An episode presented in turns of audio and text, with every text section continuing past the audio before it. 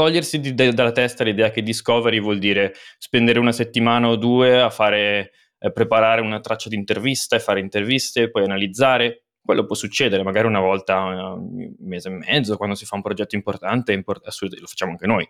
Però, diciamo, nel day to day, quando ci sono da prendere delle decisioni di prodotto, anche piccole, relativamente piccole, eh, in cui non si hanno dati, qual è il modo più rapido per arrivare a una risposta e che mi fa perdere meno tempo. Ciao, io sono Marco Imperato e questo è il podcast di Product Heroes. Product Heroes è il punto di riferimento in Italia per il product management. Finora abbiamo aiutato oltre 180.000 persone tramite master, formazione in azienda, guide, articoli e meetup. Lo facciamo anche attraverso questo podcast in cui intervisto product leader che spaccano e che potranno darti tantissimi consigli utili per migliorare il tuo modo di costruire, lanciare e muovere le metriche del tuo prodotto. L'ospite di questa puntata è Enrico Tartarotti. Enrico lavora come product manager presso Mails. Nello specifico si occupa di tutti gli strumenti che ruotano intorno ai test di usabilità. Prima di questo lavoro è stato in Amazon Italia per circa due anni. Enrico è anche un creator su YouTube. Sul suo canale parla di design, psicologia e di tutte le storie legate al mondo della tecnologia. È un canale che nell'ultimo anno sta letteralmente esplodendo. Con Enrico parliamo di Discovery, che è un'attività che da manuale tutte le aziende dovrebbero svolgere, ma poi in pratica sappiamo che non è così. Le scuse sono sempre le stesse, non c'è mai tempo, è difficile, non sappiamo come fare. Con Enrico cerchiamo quindi di smentire tutti questi falsi miti con esempi pratici e capiamo come cambia il processo di Discovery in base allo stato del prodotto. Parliamo anche di intelligenza artificiale e dell'impatto che già sta avendo nel mondo del product management. Infine facciamo una vera e propria full immersion nel canale che Enrico gestisce su YouTube, con un approccio ovviamente product driven. Un argomento che ci permette anche di sottolineare l'importanza dei side project per chi vuole avviare una carriera come product manager. Per cui se ti interessa la parte di discovery e vuoi capire anche come avviare un tuo side project per fini personali o per capire se quella del product manager è la strada giusta per te, ti consiglio di seguire assolutamente l'intero episodio. Se ancora non l'hai fatto ti chiedo anche di lasciarci una review a 5 stelle su Spotify o sulla piattaforma su cui ci stai ascoltando. Questo ci aiuterà ad impattare ancora più persone e a diffondere ancora più velocemente la cultura di prodotto in Italia, che poi è la nostra missione. Adesso non mi resta che augurarti buon ascolto e ricordarti che dopo i tempi duri vengono sempre i tempi eroici. Ciao Enrico, benvenuto su Product Heroes. Ciao. Super piacere averti qui con noi. Tu sei ora a Londra o sei in Italia? No, sono tornato in Italia per eh, qualche settimana, però di base da un annetto sono, sono a Londra, sì. Grande. E inizierei un po' con la tua storia, quindi come sei arrivato a fare il product manager in Maze, poi c'è una storia parallela che è quella del tuo canale YouTube che sta scoppiando certo. in senso positivo. Eh, per cui se ci dai un po' di overview sul tuo percorso. Certo. Um, io Beh, non, non, so da quanto indietro iniziare, però ho studiato ingegneria gestionale al Politecnico di Milano, ehm, dopodiché ho fatto vari stage in giro e sono finito in Amazon, eh, dove ho lavorato in Amazon Italia a Milano, dove ho lavorato per ehm, due anni in un ruolo di... Pro, si chiamava product management il ruolo, però facevo alla fine molto data analytics, SQL, quindi diciamo parti di product ma non un vero product manager role, mentre adesso da un anno, circa un anno, un po' più di un anno sono in Maze. Um, Maze è un'azienda fully remote uh, in cui dove lavoro con un team uh, di classico product team, engineers, uh, designers e l'azienda eh, facciamo un software di usability testing e una piattaforma di usability testing e user research, quindi eh, nasce come um, ricerca unmoderated, quindi um, l'abilità di, di, mandare un link e costruire il proprio test, costruire le proprie domande, parte anche con integrazione con diversi design tool come Figma, che è il principale con cui lavoriamo, e Adesso stiamo espandendo su testing su siti web live, eh, moderated research, quindi tutto ciò che è interviste, analisi di interviste, insights. Quindi uh, stiamo, stiamo, espandendo. Io sono specificamente nel team di usability testing, quindi tutto ciò che riguarda integrazioni con i, design tool come Figma, che è il verso principale, e usability testing è quello di cui ci occupiamo noi. E uh, come menzionavi, eh, ho sempre avuto un qualcosa on the side da, da tempo in memoria, da quando ero alle superiori, e-commerce, ho fatto un po' di tutto. in questo momento, da circa due anni, eh, due o tre anni, mia, il mio side hustle principale è il mio canale YouTube, che quest'anno eh, sta andando abbastanza bene. Um, una, anche YouTube è una hockey stick growth, eh, quindi quest'anno fortunatamente c'è stata la hockey stick. Eh, tratto di difficile un po' spiegarlo. Eh, tratto in, di tecnologia, ma quando dico questo spesso mi viene detto ah, iPhone, review dell'iPhone. In realtà è più quasi, quasi prodotto, eh, diciamo, io lo, io lo, chiamo behind the scenes di prodotti digitali, canale in inglese, um, quindi cerco di andare a capire come mai certi prodotti, specialmente software, che è più il mio campo, vengono sviluppati in un certo modo, quali sono i trend, quale potrebbe essere il futuro delle cose, non sono un giornalista, mai, mai mi sono... Uh, il, mio, scopo non è dire uh, questo è quello che ha annunciato Tizio Caio, è più fare delle riflessioni e dare anche la mia opinione su quello che può essere il futuro della tecnologia e date un'occhiata ai video, penso che fate dia una, una, spiegazione migliore di me. Ma infatti è proprio così che ti ho trovato per, per chi ci sta mh, ascoltando. Sono un grande, non uso nessun social media, però sono un grande fruitore di YouTube in modo passivo cioè la mia piattaforma di learning personale. E tra i vari, io sono innamorato di un canale eh, che si chiama Cold Fusion, eh, lui veramente secondo me è numero uno per ritrarre in modo completo alcune cose in pochi minuti, tutto video stock, però è veramente bravo, forse anche la sua voce, c'è la musica autoprodotta.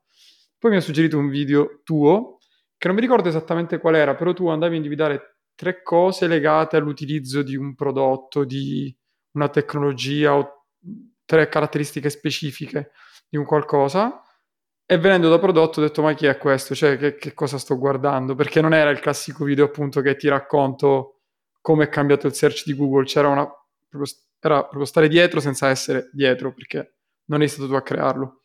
E quindi poi sono entrato nel rabbit hole del, del tuo canale, sono andato su LinkedIn e ti ho scritto e poi ho scoperto in realtà che, che, che eri dentro Maze, che tra l'altro è uno strumento che usiamo nei nostri master, quindi poi è tutto sempre collegato. Il mondo è piccolo. Oggi con te parliamo di quello di cui ti occupi in scala un po' più ampia, che è la parte di discovery, ricerca, su cui secondo me non è che si fa tanto casino, è che c'è proprio un tema talmente ampio e vasto che è pure limitante ormai dire fai discovery, non fai discovery. Cioè tutti fanno discovery, tutti fanno ricerca, è come la fai, quanto tempo ci dedichi e soprattutto poi quanto regolarmente la fai, che è quello che vorrei un po' attenzionare oggi. E poi parliamo dell'importanza del side hustle, del side project, del side gigs, che per chi fa prodotto è una delle cose che tra l'altro noi raccomandiamo di più per chi vuole iniziare, piuttosto che mettersi lì e fare il 104esimo corso costruisci qualcosa. Che sia una newsletter, un canale su YouTube o un account Twitter o un prodotto digitale. Quindi partiamo, partiamo dall'inizio, come si dovrebbe fare la domanda di tutte le domande, soprattutto quando eh, noi chiacchieriamo un po' con eh, magari aziende un, un, po', un, po', più corporate, che è una brutta parola, però rende l'idea, è tipo, ok, ma dove trovo il tempo per fare discovery? Che già di per sé nasce sbagliata come domanda. Però se vogliamo provare a rispondere a questa domanda, tu cosa, Cosa certo. risponderesti? Allora, diciamo che io parto avvantaggiato in Maze perché è un'azienda, noi realizziamo il tool per fare discovery, quindi se non facessimo discovery sarebbe abbastanza grave. Quindi diciamo che culturalmente nella cultura aziendale, cultura di prodotto, cultura del team, c'è una forte parte di discovery e una forte parte di dire, eh, ok, qualsiasi, no, tutte le volte, ma quando c'è una, una, strong ass- scusatemi, ho degli inglesismi ovunque, vivo in Inghilterra, quindi metterò parole inglesi dovunque, so che adesso è illegale in Italia, ma spero non mi arrestino. Eh, quindi ogni, No, ho sentito che c'era una, una proposta per eh, togliere parole inglesi dal... non lo so. Vabbè, comunque.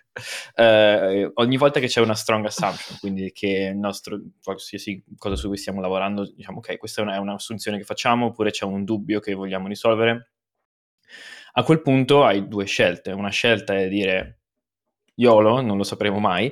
Eh, l'altra scelta è dire ok, faccio della ricerca per eh, risolvere questa domanda. Il problema secondo me è che molto spesso quando si dice faccio della ricerca si pensa oh, adesso devo mettermi qua, scrivere una traccia per fare un interview di un'ora e poi fare recruitment delle persone e poi fare questo interview e poi fare il debrief e poi fare il documento e condividerlo e diventa un processo di 10 ore, ovviamente non si fa. Diciamo che la cosa che per noi, eh, ovviamente facciamo anche ricerca molto strutturata, abbiamo un researcher eh, che lavora appunto per, per Maze, non solo per il nostro team, quindi non abbiamo un researcher nel mio team, ma diciamo che aiuta un po' tutti i vari eh, team di prodotto nella, nell'azienda.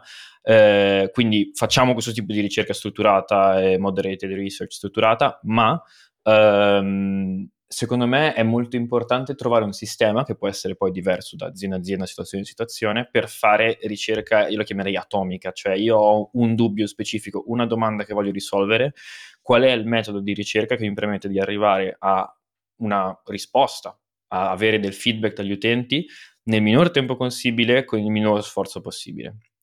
Ovviamente, appunto, recruitment, stare lì, fare le call è, ovvi- è super time intensive.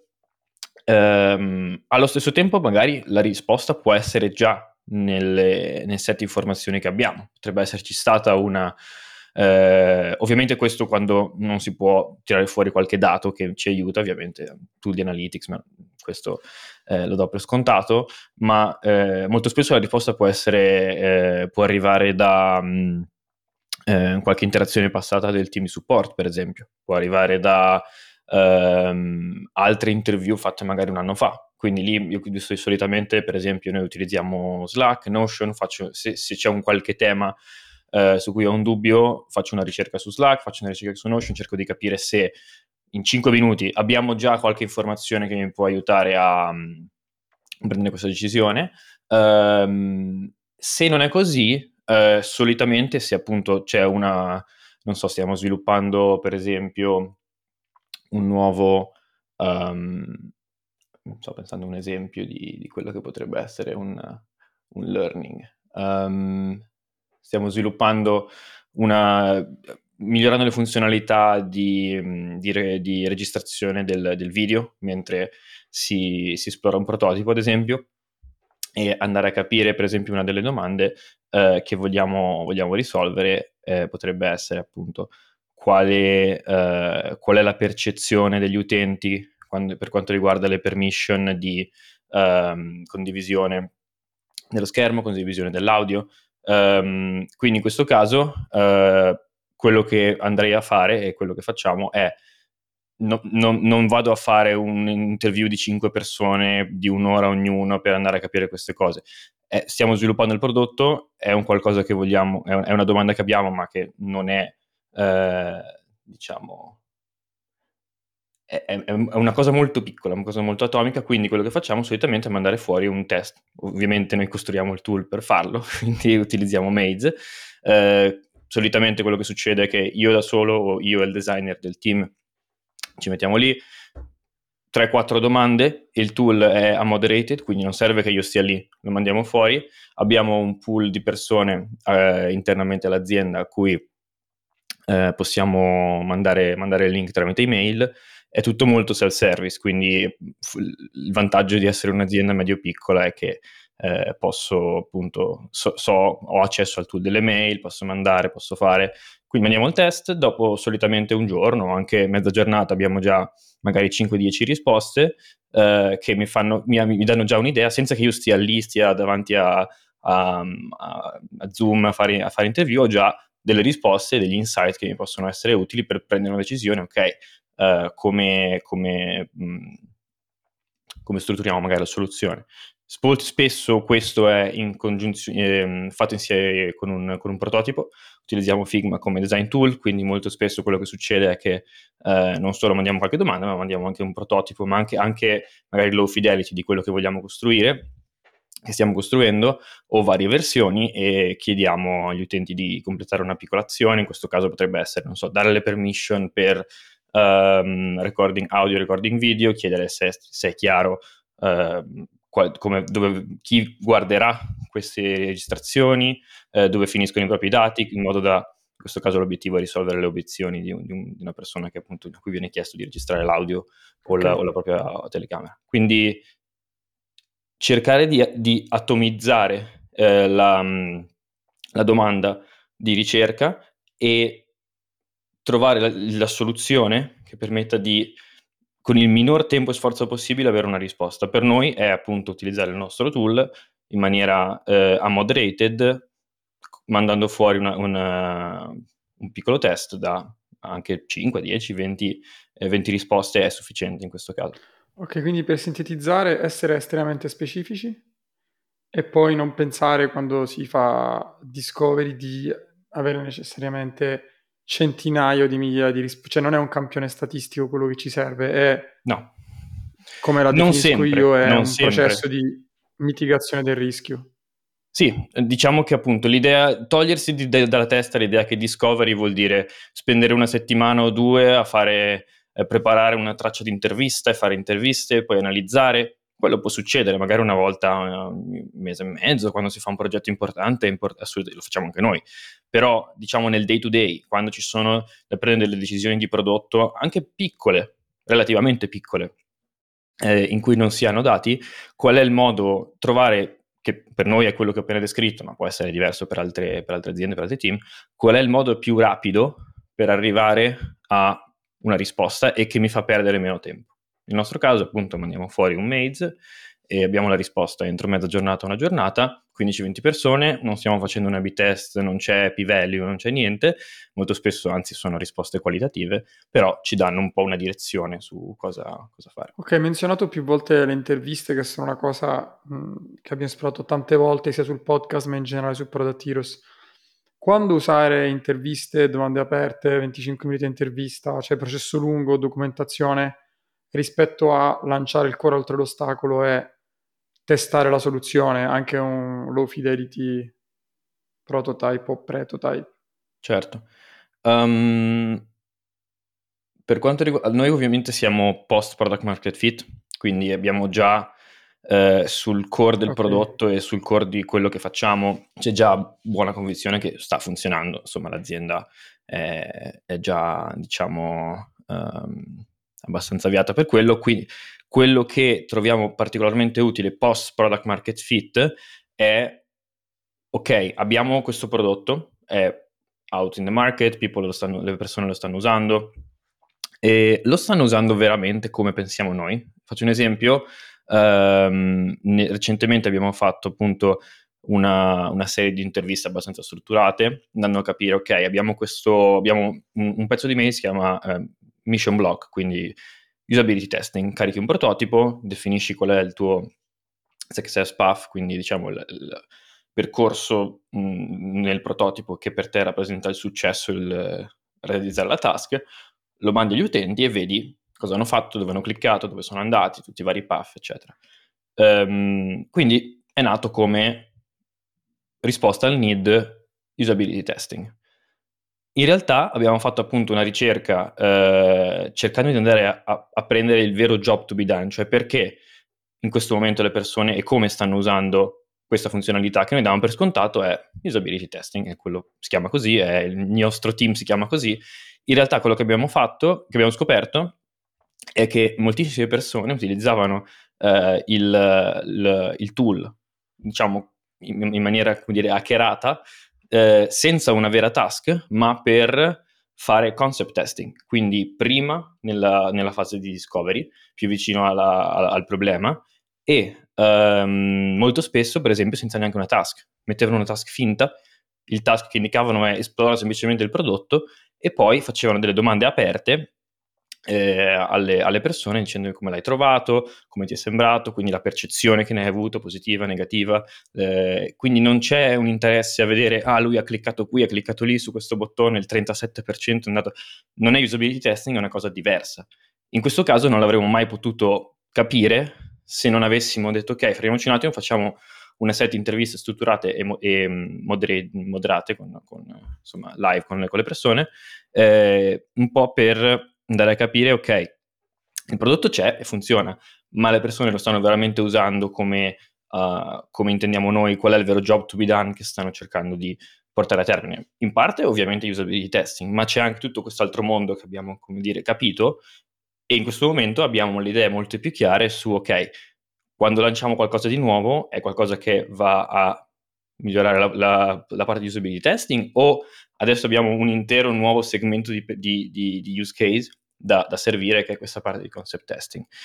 Diciamo che questo funziona quando ovviamente hai un prodotto avviato, nel nostro caso è la parte core di, di Maze, tutta la parte di prototipi, usability testing, è quello da cui il prodotto è nato e mm, se fossi diciamo pre-product market fit, in quel caso mh, mm, sì, le interviste sono importanti specialmente all'inizio per avere una direzione generica e capire qual è il problema, però poi utilizzare prototipi, anche low fi, per andare a, mm, a, a capire effettivamente quale può essere uh, la direzione, trovo sia più utile, anche se devo dire che il trend che abbiamo, stiamo vedendo è che molto spesso cioè, ci sta andando un po' via dall'idea del prototipo low-fi e stiamo vedendo sempre più prototipi complessi, molto high fidelity, quasi diciamo final product che vengono sviluppati anche abbastanza presto. Perché secondo te?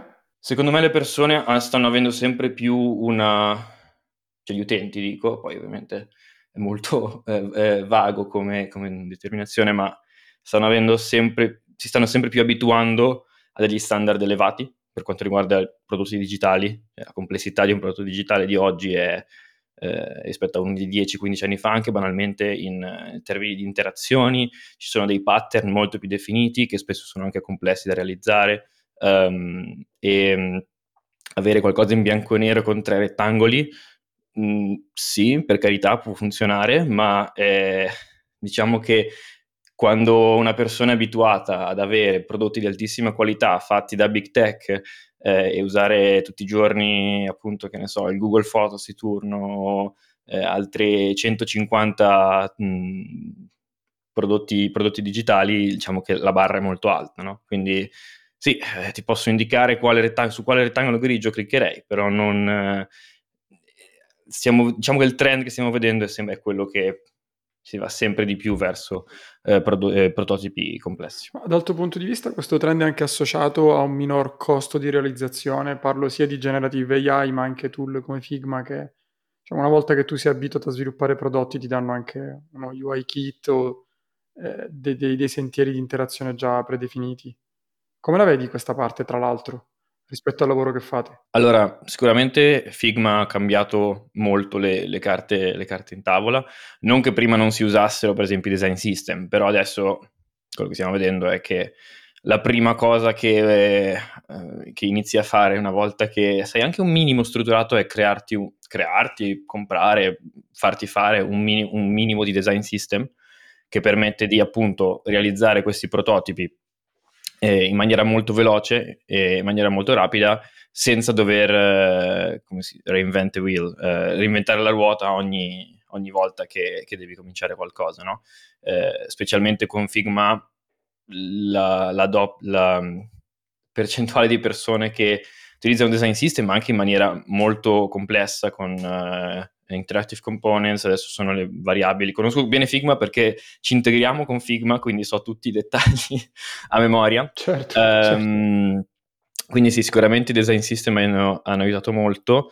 Uh, e um, per quanto riguarda la parte di AI, onestamente ho visto alcuni tool che iniziano a comparire, che generiamo UI, generiamo questo e l'altro nel mondo reale trovo che siano, non sono un designer, nel senso non è il mio lavoro fare, fare design, lavoro con dei, con dei designer, però eh, vedo che è molto utile per la fase di ispirazione. Eh, nel pratico scrivo il prompt e mi arriva l'interfaccia e questa è l'interfaccia e, eh, e non penso sarà mai così, onestamente, anche nel futuro, perché il, vantaggio competitivo quando tutti, quanti, quando tutti, quanti, possono scrivere un prompt e, gli viene fuori l'interfaccia, in quel momento il vantaggio competitivo lo generi prendendo, essendo il player che prende quell'interfaccia e però ci spende magari altre 50 ore per creare un'esperienza magari diversa. Semplicemente l'asticella si alza per tutti. Sì, qui stiamo entrando in una conversazione che potrebbe non avere mai fine, perché al momento no. in cui ci iniziamo a immaginare prompt che genera interfacce o business model o pricing model. Ci sono già, ci sono Poi già. La domanda eh. che torna sempre è cosa ci facciamo noi? Cioè, quale sarà il nostro ruolo domani? Però ti, appunto riprendo questa domanda e poi, poi andiamo avanti, se no siamo ancora alla prima domanda tra l'altro, in 20 minuti. E nel momento in cui appunto sarà possibile generare qualsiasi cosa con un prompt, qual è la tua idea sul futuro di chi fa oggi prodotto, sui product builder di oggi, che poi siano product manager, designer o, o sviluppatori? Onestamente io lo vedo come un altro strumento. Tante, tante mansioni, diciamo di quasi manovalanza di livello basso non esisteranno più. Cioè, eh, se dieci anni fa poteva esistere magari la figura di quello che ti faceva il... Eh, ti ritagliava i contorni con Photoshop, adesso questo è un bottone. Eh, onestamente non penso che eh, questo causerà mh, la fine del product manager o la fine del designer, semplicemente è uno strumento che permette a più persone di raggiungere un livello di performance più alto, per esempio nel design. Eh, per quanto riguarda prodotto, sto vedendo parecchi, per esempio, non so, per quanto mi riguarda, che noi stiamo sviluppando eh, feature usate sull'AI, trovare un'informazione, per esempio per guidare una decisione, come dicevamo prima, andare a vedere, non so, nel, in tutta la storia della mia azienda ci sarà stata un un'intervista fatta dall'altra parte del mondo in cui si è parlato con un utente di una cosa in cui, che può essermi utile per prendere una decisione, grazie all'AI posso scrivere un prompt di quello che mi serve ed ecco la risposta, ed ecco... Eh, sperando che non sia totalmente allucinata magari con un'indicazione su, su da, da, dove arriva questo dato.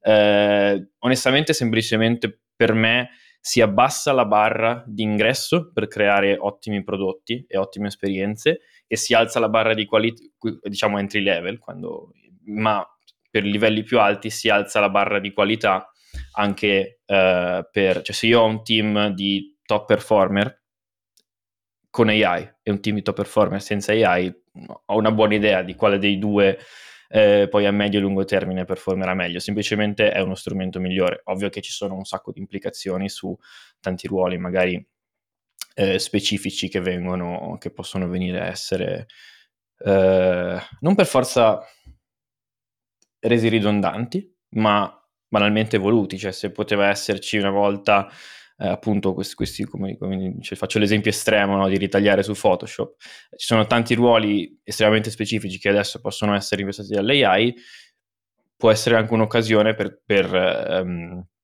per tante persone di reinventarsi. E sicuramente tanti nuovi ruoli stanno venendo fuori grazie, a, eh, grazie all'AI. Cioè il prompt engineering è, secondo me fra 5-10 anni diventerà un, uh, questo e anche il ruolo di designer per AI, cioè come, eh, come disegnare mh, esperienze basate sull'intelligenza artificiale, sarà una, un mercato che esploderà, ma no, non penso che stia dicendo niente di totalmente rivoluzionario. Ecco. Penso che tante, chi, chi, minimamente bazzica nel mondo tech sa che molto probabile questo succederà. Ok, tornando adesso sulla, sulla Terra nostra, quindi anno 2023.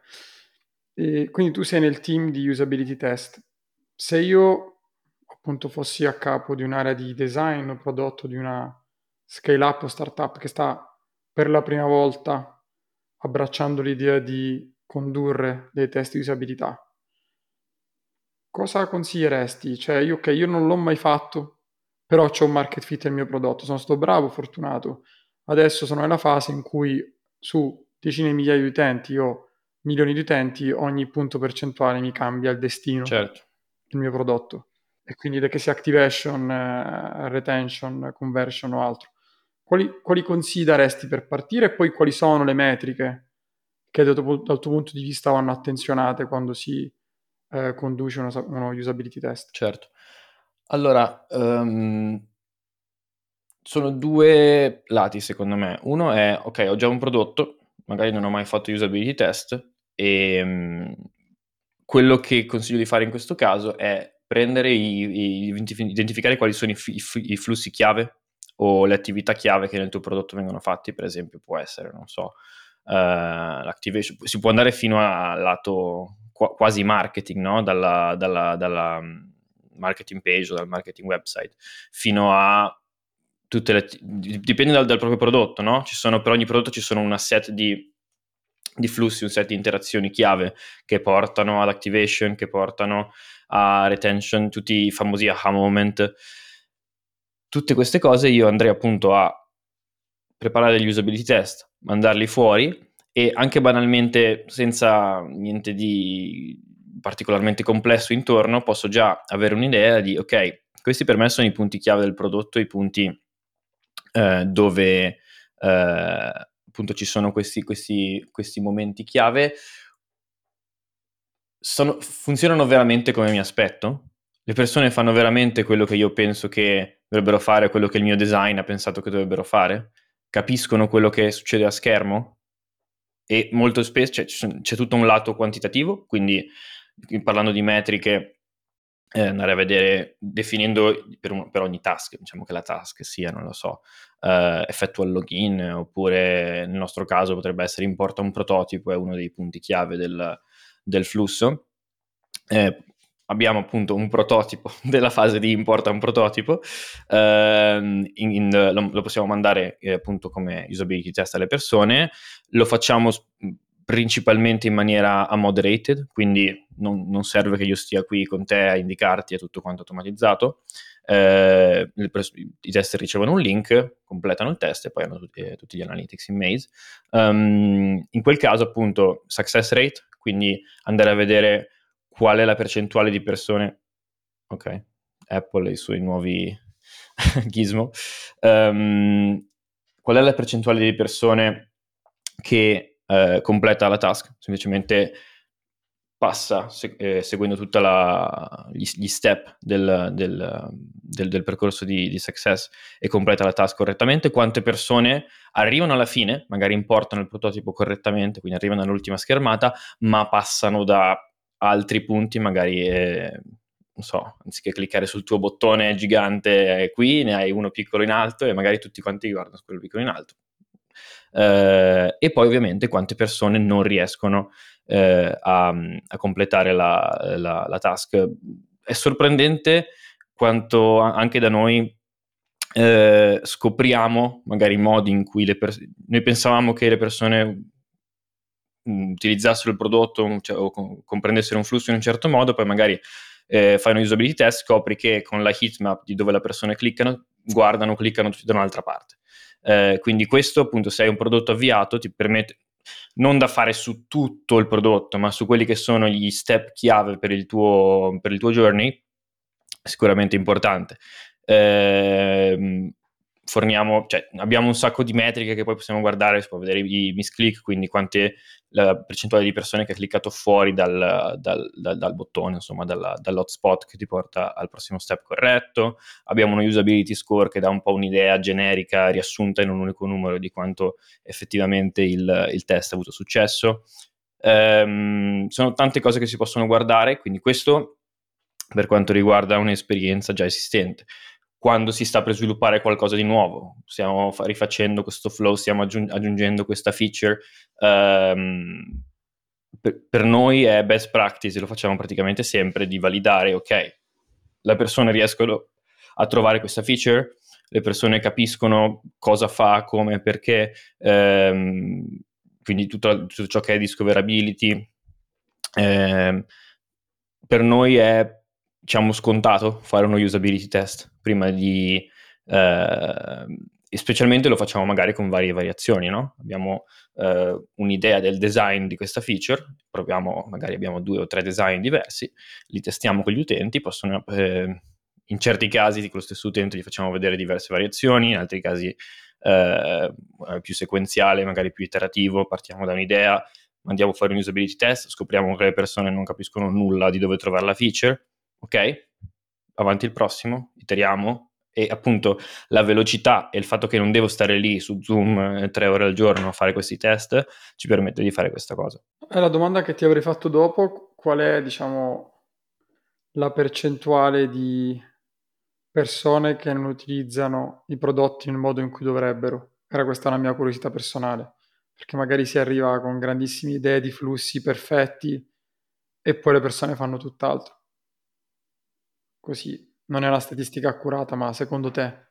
Direi che in un 20% dei casi o forse anche 25, arrivi con la tua bellissima idea, ah, questa è la feature perfetta, l'abbiamo integrata perfettamente, poi magari la, la, la mandi in test e vedi che le persone non capiscono, magari l'hai, l'hai, il copy non è chiaro, magari la, il visual language magari è, è, nascosta in 500 altri pulsanti e le persone non la, no, non, non la vedono nemmeno, magari non ha senso Uh, specialmente adesso con, che, con, questo trend AI tutti quanti vanno a correre a inserire AI feature di qua, di là, di su e di giù, uh, magari appunto questo crea confusione e può andare anche a, a, ferire quella che è la, la, la, PMF del tuo prodotto prima che inserissi le, le AI. Diciamo che appunto in un 20-25% dei casi molto alla buona come approssimazione, troviamo qualcosa di inaspettato veramente, cioè uh, le persone non, non, non, gli è per niente chiaro uh, dove guardare, cosa cliccare, cosa fare. In altri casi solitamente noi non mandiamo semplicemente fuori solo la, la, miss- la, la, task, magari c'è una domanda prima, una domanda dopo, una domanda di percezione, come ti è sembrato, ti è sembrato complesso.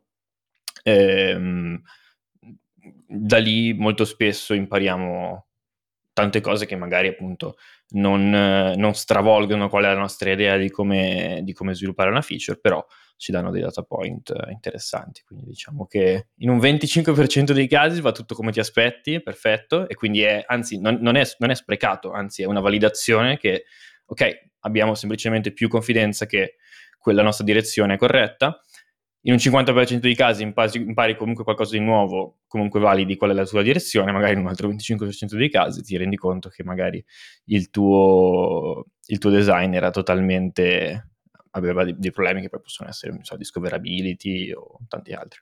Ok, passiamo alla, al tuo side project che in realtà sta diventando qualcosa di, di interessante.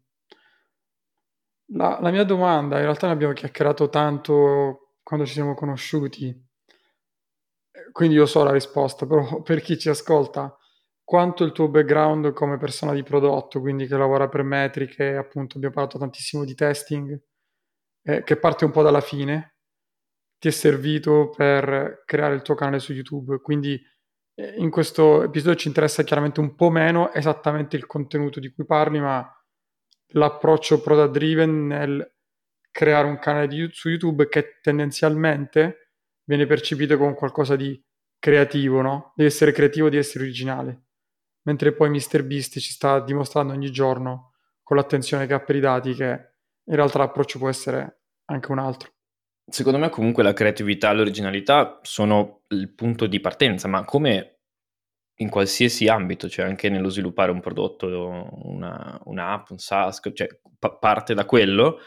Il punto poi però che fa la differenza è ok, come abbino la creatività con le metriche, il vedere quello che funziona, uh, è, è, lì che sta un po' la differenza, che, di, che, distingue l'artista, l'artista è quello che prende, crea il suo e poi basta, se ne frega di, di come va, come non va, mentre per esempio io con, con il mio canale YouTube oh, mi piace portare qualcosa di diverso, mi piace portare qualcosa di creativo, ma il mio obiettivo è creare qualcosa on top, non chiamiamolo business, però diciamo quasi, no? Cioè un, quasi un approccio business al, a, a, YouTube, a, all'essere, all'essere, creator, no?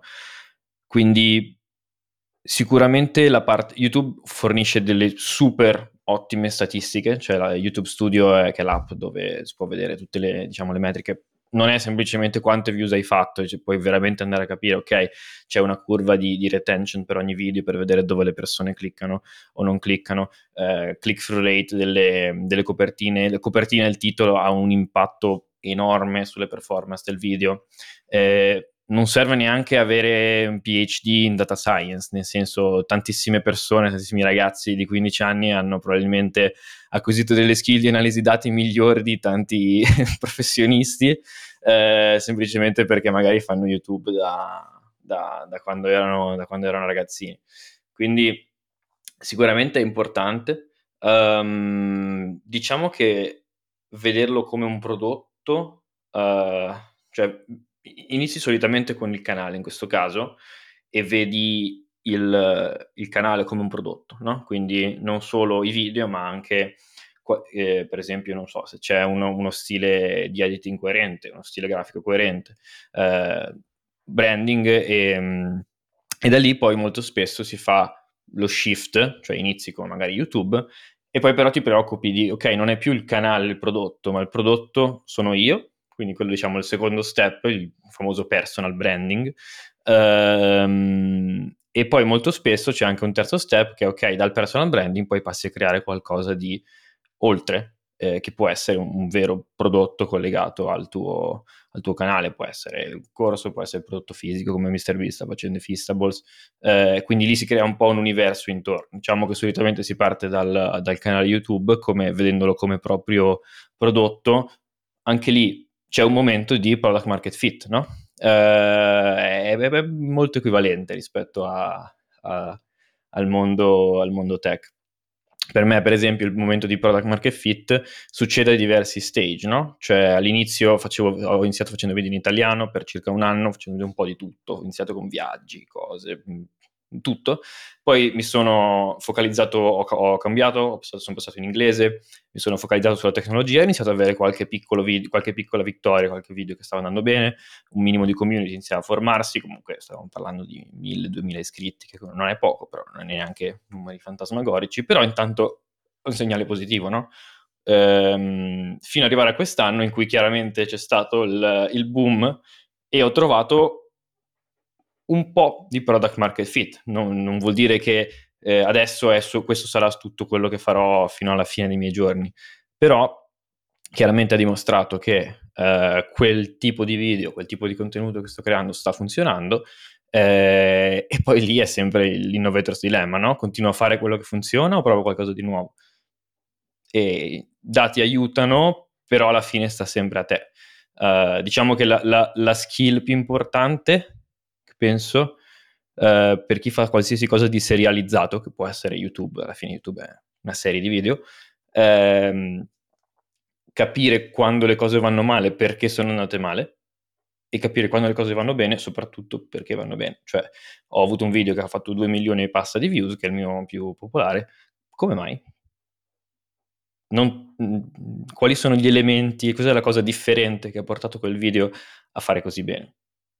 La mia abilità di capire questo e poi di applicarlo nel, nei, prossimi, eh, nei, prossimi, è quello che poi distingue un canale che fa la famosa One Hit Wonder eh, da qualcuno di, che riesce a creare valore e contenuti di qualità e soprattutto inter- non, non per forza di qualità ma di successo nel tempo poi la qualità è soggettiva a questo punto la domanda è che cosa ha funzionato nel, in quel video secondo te e se è replicabile? Ehm diciamo che sono tante cose, eh, non è mai una cosa sola, in questo caso è stato un argomento molto, uh, non, so, non, so, la parola italiana, relatable per tante persone. il video era, era quello su... sulla ricerca su Google? Questo è, il, questo è il primo, quello con più views in assoluto, il secondo è quello su um, short form content uh, versus long form content, quindi video corti versus video brevi okay. su TikTok, eccetera. Um, entrambi argomenti che se tu chiedi a una persona in giro sa cos'è Google, lo usa probabilmente, sa cos'è YouTube, guarda probabilmente, guarda TikTok, quindi l'argomento è un argomento vasto, eh, trattato in maniera non, eh, no, non superficiale eh, e soprattutto non deviando un po' da quella che è la narrativa, in questo caso nel mondo tech, YouTube, così c'è molto spesso questa idea che tutta la tecnologia è negativa e rimarremo schiavi di questo e quello. Io personalmente ho una visione positiva e ottimistica del mondo con la tecnologia, non vuol dire che eh, sia tutto positivo, ma c'è un, un net positive, no? secondo me, alla fine. Ehm, quindi anche il video su Google Search in cui, fa- in cui, spiego come mai abbiamo la percezione che i risultati di ricerca siano peggiorati negli ultimi anni, alla fine provo a portare un punto di, di spiegare in maniera oggettiva perché questo sta succedendo, ma non di dire ok, alla fine è tutto uno schifo, di portare semplicemente una visione diversa, come per il video di... Mh, uh, di, su, su, TikTok e i contenuti brevi, no? le, le, la narrativa generica è uh, addiction e questo è solo un modo per fare soldi e tenerti appiccicato allo schermo. Sì, ci sono sicuramente dei, dei problemi derivati a, dalla natura um, eh, che crea dipendenza di queste cose, ma non è solo quello e andando a, a, portare delle argomentazioni e la mia opinione, perché appunto non sono un giornalista, è la mia opinione sul mondo della tecnologia, eh, che sia diversa da quello che il 99% degli altri, eh, anche perché poi ovviamente per negativity bias il fatto di dire alla fine è tutto uno schifo fa più click, eh, lo sappiamo. Ehm, portare questo è, è, quello che sto cercando di fare anche nei, nei, nei video che sto facendo in questo momento, no? portare un argomento che le persone conoscono, che, che, che insomma gli, risuona gli, gli, è familiare. Portare una visione, magari eh, creare interesse, specialmente usando il titolo copertina, eh, magari anche sfruttando questa cosa del, del, della negatività, no? Per esempio il video su TikTok si chiama Short for content is broken, can we fix it? Quindi eh, contenuti brevi sono dire, broken, rotti, no? Eh, possiamo sistemarli e nel, nel, nella, nella, mm, copertina è scritto yes, quindi tu dici ok, quindi c'è qualcosa che io non so, c'è, c'è, c'è una domanda a cui viene data una risposta che è eh, contro quello che tutti quanti dicono, ah, è uno schifo, è solo addiction, no?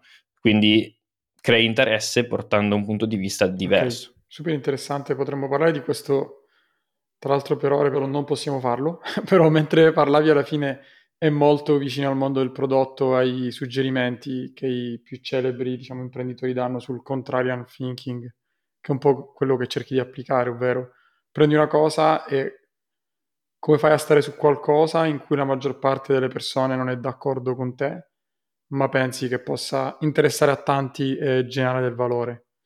Quindi super interessante. Io chiudo con l'ultima domanda, che è quella che facciamo a tutti i nostri ospiti. Qual è dal tuo punto di vista la, la skill, la, l'abilità che un product manager deve avere? Se dovessi scegliere tra tutte, qual è la singola che fa più differenza rispetto alle altre? Abilità di imparare velocemente, qualcosa di anche tecnico e specifico, cioè arriva un nuovo tool, in una settimana me lo imparo. Eh, lavoro con un designer e magari non ho mai lavorato con un designer, in una settimana mi, mi leggo tre libri, mi guardo dei corsi, mi inizio a fare qualcosa di magari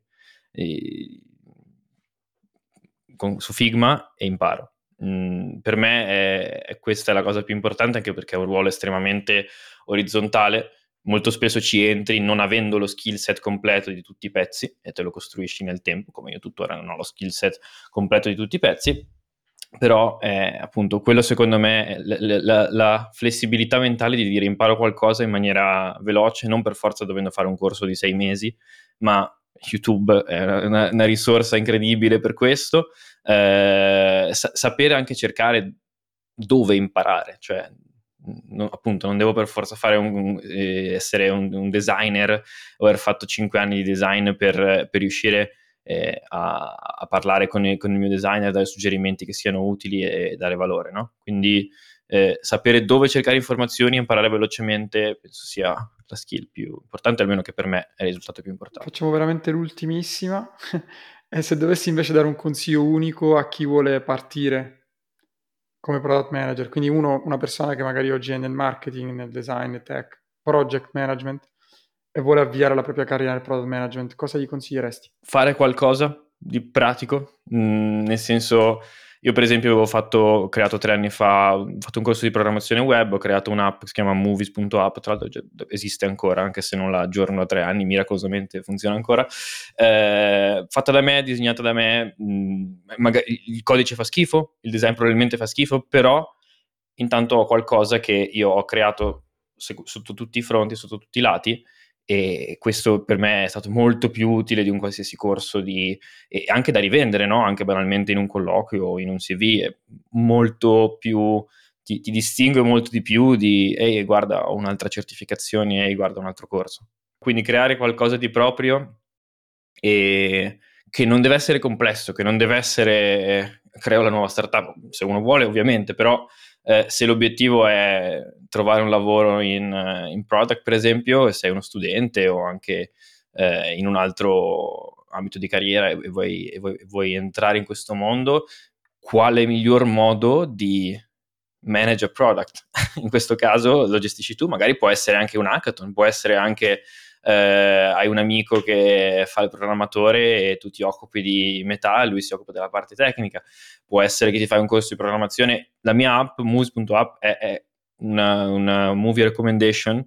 Non ha avuto successi incredibili, non abbiamo fatto nessun round da 10 milioni, ha, ha qualche migliaio di utenti tuttora che sta lì, sta un minimo di SEO, basta, non, non è niente, ci ho messo due mesi, non è niente di, di, di, rivoluzionario, però intanto quando si trattava di fare colloqui, quando si trattava di dimostrare delle skill che oggettivamente uno non ha, perché molto spesso puoi fare tutti i corsi che vuoi, però eh, come in tante cose nella, nel, nel, mondo lavorativo devi, devi essere lì, eh, devi entrare nel ruolo, il che non vuol dire che non ci puoi entrare, perché altrimenti nessuno sarebbe product manager, no? Quindi farlo nel piccolo, farlo nel proprio piccolo, eh, che poi appunto vuol dire creare qualcosa o ma anche banalmente un hackathon, essere... Eh, ci sono tanti modi per farlo, però questo è il consiglio che darei. Grande, grazie mille Enrico. È stato un piacere. Speriamo di vederti in Italia presto. Grazie. Ciao ciao. Ciao ciao.